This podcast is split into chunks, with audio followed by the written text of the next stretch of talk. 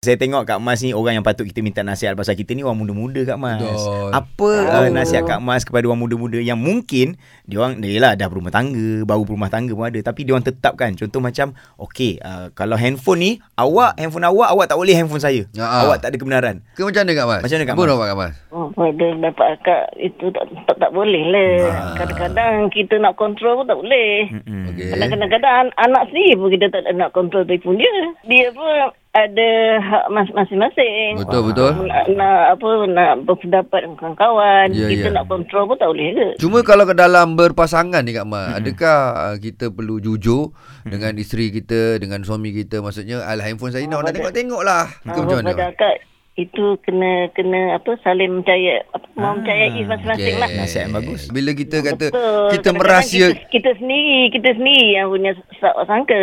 hmm. tak, sebab Padahal kita, tak ada apa, bi- bila tak kita ada apa merahsiakan lagi syak orang sangka tu lebih. Ah, Ah. betul. Kadang-kadang kadang-kadang kita, kita ni fikir yang macam-macam. Mm-mm. Fikir negatif dia. Mm-mm. Tak ambil yang positif. Okey. Oh. Itu yang kadang fikiran sempit tau. Wow. Oh, Okey.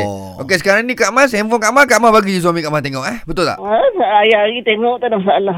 Okey maksudnya handphone suami pun Kak Mas tengok. Tengok juga. Ah, kak suami akak tak tengok. Tak minat nak tengok. Oh, Kak Mas memang sempoi ya Kak Mas.